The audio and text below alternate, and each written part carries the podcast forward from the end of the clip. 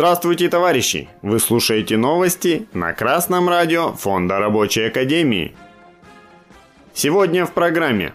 В Тюмени работник через суд добился выплаты 4 миллионов рублей от работодателя.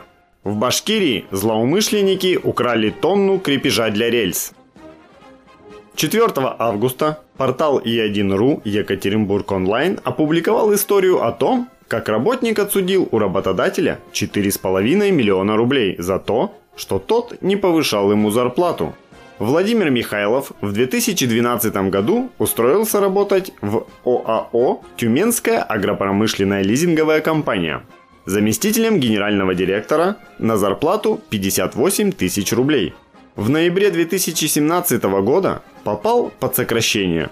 Тогда же работник подал на бывшего работодателя в суд – Работник хотел, чтобы бывшего работодателя обязали проиндексировать заработную плату.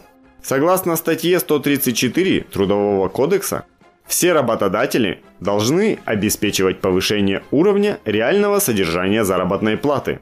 Это касается и государственных, и частных предприятий. Владимир Михайлов дошел до Верховного суда.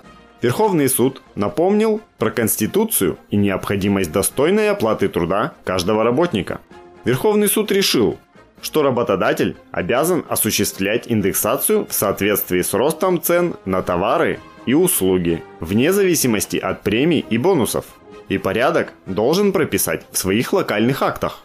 Вместе со всеми этими комментариями Верховный суд Российской Федерации направил дело на новое рассмотрение в суд первой инстанции в ином составе – в конце концов, 9 декабря 2019 года Тюменский областной суд обязал бывшего работодателя Владимира Михайлова выплатить ему 4,5 миллиона рублей. Этот пример показывает рабочим, что даже один работник может использовать буржуазное право с большей выгодой для себя. А если объединятся рабочие целого предприятия, да внимательно прочитают Трудовой кодекс Российской Федерации, особенно его главу 61, рассмотрение и разрешение коллективных трудовых споров. Ведь тогда можно законно провести забастовку и добиться выполнения своих требований. А требования могут быть любыми. И повышение зарплаты до стоимости рабочей силы, а это в среднем 250 тысяч рублей в месяц. И сокращение рабочего дня до 6 часов с сохранением заработной платы. И улучшение условий труда. 3 августа в группе «Время новостей» на телеканале «Нефтекамск-24» ВКонтакте появилась информация о том, что в Башкирии задержали подозреваемых в краже крепежа железнодорожных рельсов. Состав с тремя цистернами соляной кислоты сошел с путей в Краснокамском районе из-за кражи креплений рельс. Управлением ФСБ совместно с МВД были установлены и задержаны трое жителей Нефтекамска – причастные к хищению металлических элементов железнодорожных путей. Возбуждено уголовное дело. Ущерб от действий злоумышленников составил более 1 миллиона 300 тысяч. При этом воры выручили за металл всего 16 тысяч рублей.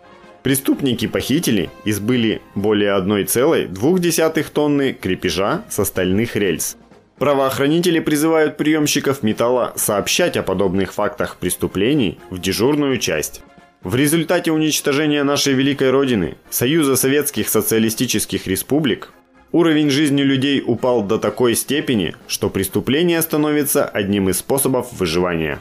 При господстве буржуазной идеологии, которая провозглашает, что человек человеку волк, патриотизм и ответственность за свою страну отошли на второй план – так капиталисты увели нас на 137 лет назад. Именно тогда вышел рассказ Антона Павловича Чехова «Злоумышленник», в котором описан точно такой же случай. 7 числа сего июля железнодорожный сторож Иван Семенов Акинфов, проходя утром по линии на 141 версте, застал тебя за отвинчиванием гайки, коей рельсы прикрепляются к шпалам. Вот она, это гайка. Для чего же тебе понадобилась эта гайка? Гайка-то? Мы из гаек грузила делаем. Следователю в рассказе Чехова так и не удалось пробудить совесть в злоумышленнике.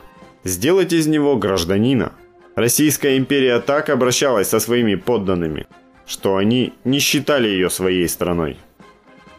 Товарищи рабочие, Только в вашей власти вновь сделать Россию нашей страной, а не страной олигархов и международного капитала. Путь к этому лежит через организацию рабочих секций в профсоюзах и забастовочных комитетов. Новости читал Алексей Чопа. С коммунистическим приветом из города Свердловск.